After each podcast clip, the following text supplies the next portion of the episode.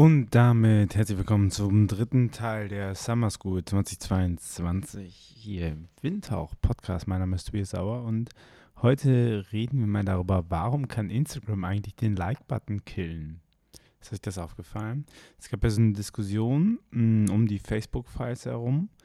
Ähm, also die, zusammengefasst äh, die psychische äh, Belastung, die über soziale Medien ausgeht geht, ähm, ist so krass und so groß, dass, äh, dass man eigentlich gegensteuern müsste. Und in den Facebook-Files äh, ist auch, es ist ein Whistleblower in, eine Whistleblowerin gewesen. man sagte, Facebook weiß davon, aber tut gar nichts. Ähm, wenn ihr euch da ein bisschen mehr äh, reinlesen wollt, Facebook-Files, äh, findet ihr die Dokumente. Und ansonsten über das ganze Thema Abhängigkeit, soziale Medien, was Algorithmen äh, machen und wie sie, wie sie krass unser Verhalten beeinflussen, ähm, ist noch das Social Dilemma auf Netflix, die Doku. Oder ähm, Center for Human Technology, das ist die NGO dahinter, ähm, die das gemacht hat. Ja, auf jeden Fall hat im Zuge dessen Instagram mh, hm, angekündigt, dass man die Likes ausschalten kann von den Bildern um den Druck wohl rauszunehmen. Und jetzt fragt man sich natürlich, warum? Also klar, man könnte natürlich sagen, Facebook hat äh, sein Gewissen entdeckt und äh, deswegen passiert das. Aber ich weiß jetzt nicht. Also bis jetzt hat der Facebook-Konzern sich noch nicht dadurch ähm, profiliert, dass er besonders ähm, gewissens, gewissenstreu ist oder es ihm viel um Soziales geht. Also warum kann Instagram den Like-Button abschalten? Ich glaube, hm, ich glaube, dahinter steckt eine Bewegung innerhalb der Plattform, die man sich genauer angucken muss, äh, wohin Instagram zukünftig gehen möchte. Bevor wir, bevor wir dafür reden und ich euch mal so ein paar Gedanken dazu teile, hm, ein Hinweis in eigener Sache. Ähm, wir starten im Herbst die Academy. Academy www.ruach.jetzt, englisch geschrieben, in dem wir Vorträge, die ganzen Vorträge als E-Learning-Kurse aufgearbeitet haben. Also eine Lernplattform für Glaubenskommunikation und Kirchenentwicklung, ähm, die wir gegen eine geringe Abogebühr zur Verfügung stellen und einmal im Monat einen neuen Kurs äh, veröffentlichen, mindestens einmal im Monat. Ihr bekommt dann nochmal die großen Aufriss über Digitalisierung, digitaler Wandel, wie geht Marketing, warum braucht man Marketing für Kirche, wie entsteht neues äh, Projektmanagement-Tools, Instagram-Aufbau, Podcast-Aufbau, all das äh, kommt da peu à peu rein. Und ähm, genau, wenn ihr da wissen wollt, wann das startet, dann ähm, abonniert doch einfach den Ruach Jetzt Newsletter auf ruach.jetzt oder auch auf academy.ruach.jetzt findet ihr den. Und für alle Abonnentinnen dieses Podcasts gibt es selbstverständlich zum Start einen Rabatt. Aber jetzt lasst uns doch mal angucken. Warum gibt es überhaupt den Like-Button? Also wenn wir uns natürlich da mal reingucken, was ist das Problem oder äh, warum, warum könnte es, warum, ähm, warum kann es abgeschafft werden, ist ja erstmal die Frage, warum ist es überhaupt da? So. Und eine Lektüre, die ich dazu empfehlen kann, ist Hooked von Nir Eyal. Ich weiß nicht, ob ich ihn richtig ausspreche. N-I-R-E-Y-A-L. Das ist 2014 erschienen. So 2014 ist ähm, sehr weit, sehr, sehr, sehr weit in der Vergangenheit des Internets. Ich, äh, ich klicke mir gerade mal eine Liste zurecht für die Academy. Ähm, Habe ich tatsächlich mal eine Liste gemacht, wann was gestartet ist. Äh, lass mich da mal kurz reingucken. Ähm, 2014. Wir schauen mal kurz rein. Ah, das ist natürlich, wenn man während der Aufnahme ähm, googelt. Das ist natürlich nicht so praktisch. Also, äh, Twitter ist 2006 gestartet, YouTube ist 2006 gestartet, Tinder ist 2012 gestartet. 2014 kam dieses Buch, das nannte sich Hooked. Ja, 2009 herum kam Facebook nach Deutschland. Es ist schon ziemlich, ziemlich früh im Internet gestartet. Und ähm, Neil Alt zeigt in Hooked ähm, ein Modell, in dem er äh, zeigt, wie es, äh, wie es Marken schaffen können, dass die Leute hooked sind. Und äh, die These ist, äh, die Technologie schafft es sich durchzusetzen, die es schafft, das Verhalten der Menschen so zu beeinflussen, dass sie ganz selbstverständlich in ihrem Alltag das integrieren. Und ähm, dieses Hooked-Modell besteht aus dem Trigger, der Handlung, den variablen Belohnungen und dem Reinvestment, das Investieren wieder. Und der Like-Button war in diesem Bereich eine variable Belohnung. Ja, also Warum sind variable Belohnungen so toll? Das ähm, hat Pavlov schon erkannt. Also die, die, wir, das ist die Konditionierung. Ne? Ich bin kein Psychologe, ich fasse das deswegen in äh, meinen Worten zusammen. Also ähm, man, kann man kann konditionieren, indem man Belohnung an ein Ereignis koppelt und dann ähm, schüttet, das, schüttet das Gehirn Botenstoffe auf, die uns glücklich machen und die sagen, okay, ich will das wieder haben. Ne? Und deswegen äh, mache ich die ein Verhalten immer wieder, weil ich eine Belohnung bekomme.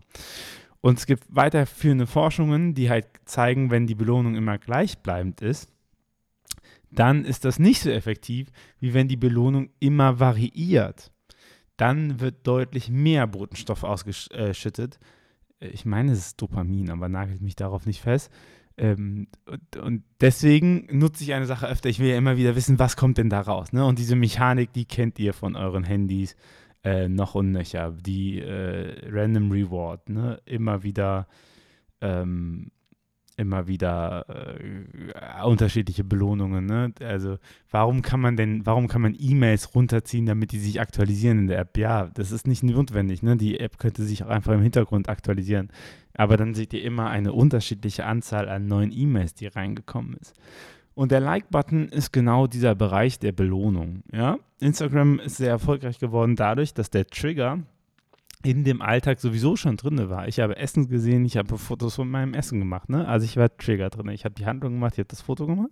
Okay, und jetzt kommt die variable Belohnung und die waren der Like-Button. Und das war umso, umso faszinierender, weil die Belohnung war nie immer gleich. Also es haben nie immer die gleiche Anzahl an Menschen geliked. Und die Belohnung war auch noch ein Social Proof, ja, weil die Belohnung kam ja nicht einfach so. Instagram hat ja nicht gesagt, hier sind mal 53 Likes dafür, sondern diese 53 Likes waren ja alles Accounts, waren ja alle vielleicht aus meinem sozialen, engeren oder weiteren Umfeld, die gesagt haben, hey, das finden wir gut und wir haben mich dafür belohnt. Das heißt, meine Belohnung war nicht nur eine variable Belohnung, sondern war auch eine Social Proof Belohnung.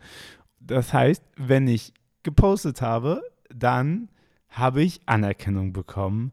Und das hat äh, massenweise User auf Instagram gepackt. Und Instagram ist, wie viele andere Plattformen auch, eben eine Plattform, die auf User-Generated Content gesetzt hat. Also darauf, dass Nutzerinnen und Nutzer bereitwillig ihren Content ähm, darauf gespielt haben. Live Likes und der Like-Button war ein wichtiger Growth-Hack für Instagram. Und jetzt ist ja die Frage, warum können die das abschalten? Oder warum wollen die das abschalten? Ne? Wieso, wieso kann der Likes- und Like-Button verschwunden werden? So. Und das ist schon ähm, eine, eine wichtige Frage. Und ich glaube, es hat damit zu tun, dass sich Instagram von dem Prosumentenmodell verabschiedet. Also das Prosumentenmodell sagt ja, dass man als Nutzer einer Plattform sowohl Konsument als auch Produzent ist. Und ich glaube, Instagram geht einen ähm, Weg, dass, dass sie sagen, wir bauen eine Abhängigkeit von Creator und Fangemeinschaft auf. Und im letzten Mal habe ich darüber geredet, dass es um Themen und Orte geht. Ne? Und ich glaube, das ist so ein Punkt, wo Instagram wieder gegensteuert und sagt, wir machen über dieses Thema wieder einen Ort, während andere Plattformen stärker auf diesem Themenbasis ist, ne, TikTok oder auch der Reels-Mechanismus in Instagram spielt dieses Thema ganz krass. Aber wenn die dann mal gefunden worden sind, dann sage ich, guck mal, ähm, der spielt dieses Thema, was für dich relevant ist. Du bist die Nutzerschaft, die für dieses Thema relevant ist. Dann mh, mm, äh, schafft man es halt, diese Community zu stellen. Und diese Community ist auf einmal nicht mehr so gleichwertig, weil es geht nicht darum, dass die Leute, die in dieser Community sind, auch krass posten. Ne? Das wäre ja irgendwie Communities um Hashtags herum, sondern es geht darum, dass in diesen Communities wahrscheinlich eine Abhängigkeit zwischen Creator und KonsumentInnen sind. Und das ist äh, die Entwicklung, die Instagram mit sich trägt. Warum glaube ich das? Na, es wurden andere Belohnungssysteme eingeführt. Zum Beispiel das Herz auf die Story. Oder mittlerweile kann man auch so einen Interaktionssticker machen.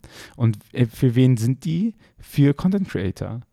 Also wirklich auch für die, die aktiv stark Content kreieren, ne, über die Story. So ein normaler Prosument erfüllt jetzt nicht die Story so professionell und viel. Ne? Also ich meine, das ist immer noch möglich. So, es ist jetzt nicht so, dass Instagram die Postfunktion für die NutzerInnen einschränkt. Aber ich glaube, es liegt nicht mehr der Fokus drin war es in den Anfangstagen wichtig, dass so viel wie möglich sich auf der Plattform engagieren, damit man eine gewisse Marktdurchdringung Markt, äh, hatte, ist der jetzige Fotos, glaube ich, Fokus mehr auf so Influencer-Accounts, die Communities haben oder auf allgemein Accounts, die Communities haben. Ne?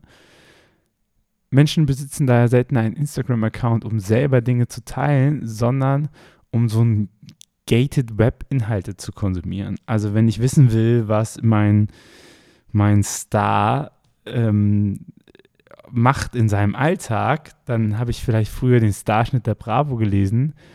Heutzutage gucke ich halt den Instagram-Account und gucke mir die Stories an. Und die sind aus, wenn ich keinen Account selber habe, nur super schwer mir anzugucken. Und ich glaube, da liegt die Stärke drin oder das ist auch das Geschäftsmodell, was Instagram weiter verfolgt, dass sie halt nicht sagen, hm, wir brauchen Nutzerinnen auf der Plattform, damit wir äh, mehr Content haben, sondern wir unterstützen Content Creator dabei, Content zu machen und äh, unterstützen die dabei, Community aufzubauen.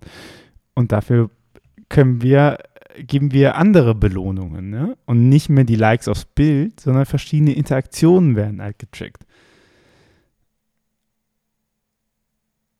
Das ist ja bemerkenswert, oder? Ich meine, die, die Nutzerinnen werden weiter an der Stange gehalten, weil es andere Art von Interaktion gibt als das Like auf das Bild, sondern Real ist ja nichts anderes als ein einnahmiger Bedient. Ich drehe einmal und bekomme ein random, random neues Pick raus. So Dank dem Algorithmus, dank der Themenzentrierung. Etwas, was mich wieder belohnt, weil es mich unterhält. So das, das ist, glaube ich, das, wie, wie man die Nutzerinnen an der Stange hält. Und auch, dass man die Community, äh, den Creator-Zugang halt bietet. Und die Creator bekommen sowieso unterschiedliche Rückmeldungen, weil sie ja in die Insights reingucken können. Also man kann als Creator gucken, ähm, äh, wer interagiert mit meinem Content, wie oft interagieren sie, ähm, gibt es, wie viele Konten erreiche ich, wer reagiert auf meine Stories, wer sieht auf meine Stories, wer klickt, wer klickt weiter, wer klickt zurück, wer klickt auf Links. So, also ich sehe auch meine Interaktion und das sind auch Rückmeldungen, ne? Und so brauche ich den Like-Button nicht mehr und der kann abgeschafft werden. Und jetzt in der letzten Zeit ähm, kamen noch Sachen dazu, die das verstärken, weil alle Plattformen fragen sich natürlich, wie schaffen wir es, dass Creator bei uns publizieren und nicht bei anderen Plattformen, weil die Zeit der Creator ist ja auch, ähm, ist ja auch beschränkt und auch die Anzahl der Creator ist beschränkt. Also auch hier haben wir einen, einen Fachkräftemangel, also ein War of Talent. Ne? Und äh, Instagram geht zum Beispiel den Weg, dass sie jetzt äh, Paid Content einführen, dass wenn man einem Kanal kostenpflichtig folgt, man die Möglichkeit hat, auf Inhalte zuzugreifen, die exklusiv dafür ist. Und ich glaube, all das ist genau dieser Weg, den Instagram einschlägt, ne? Hin zu einer Community-Plattform. Also nicht mehr die große Community, sondern die, die, die, ähm, die Beziehung von Creator und Community. Und das ist natürlich sehr interessant, wenn man sich das auch jetzt für den kirchlichen Raum anguckt und überlegt, ne? Wie, wie schafft man das, so eine Marke zu werden, dass Leute halt Bock haben, in diese Community einzutreten. So. Und sich damit beschäftigen. Und ich glaube, da sind wir auch wieder, wie in der letzten Folge erklärt, bei den Themen. Also es geht immer um die Themen. Es geht immer darum, die Kompetenzen zu zeigen, weil das ist letztendlich das, was die Leute auffindbar macht in diese Richtung. Was denkt ihr dazu? Ähm, teilt ihr diese Ansicht und diese Überlegungen oder findet ihr das totalen Quatsch. Äh, lasst es mich wissen in den Kommentaren und wir hören uns nächste Woche wieder, wenn es ähm, ein bisschen darum geht über Progress over Perfection. Ich glaube, es ist ein, das ist eine ganz wichtige Grundhaltung, die man in Innovation und im Arbeiten äh, etablieren sollte. Deswegen hören wir uns beim nächsten Mal. Ciao.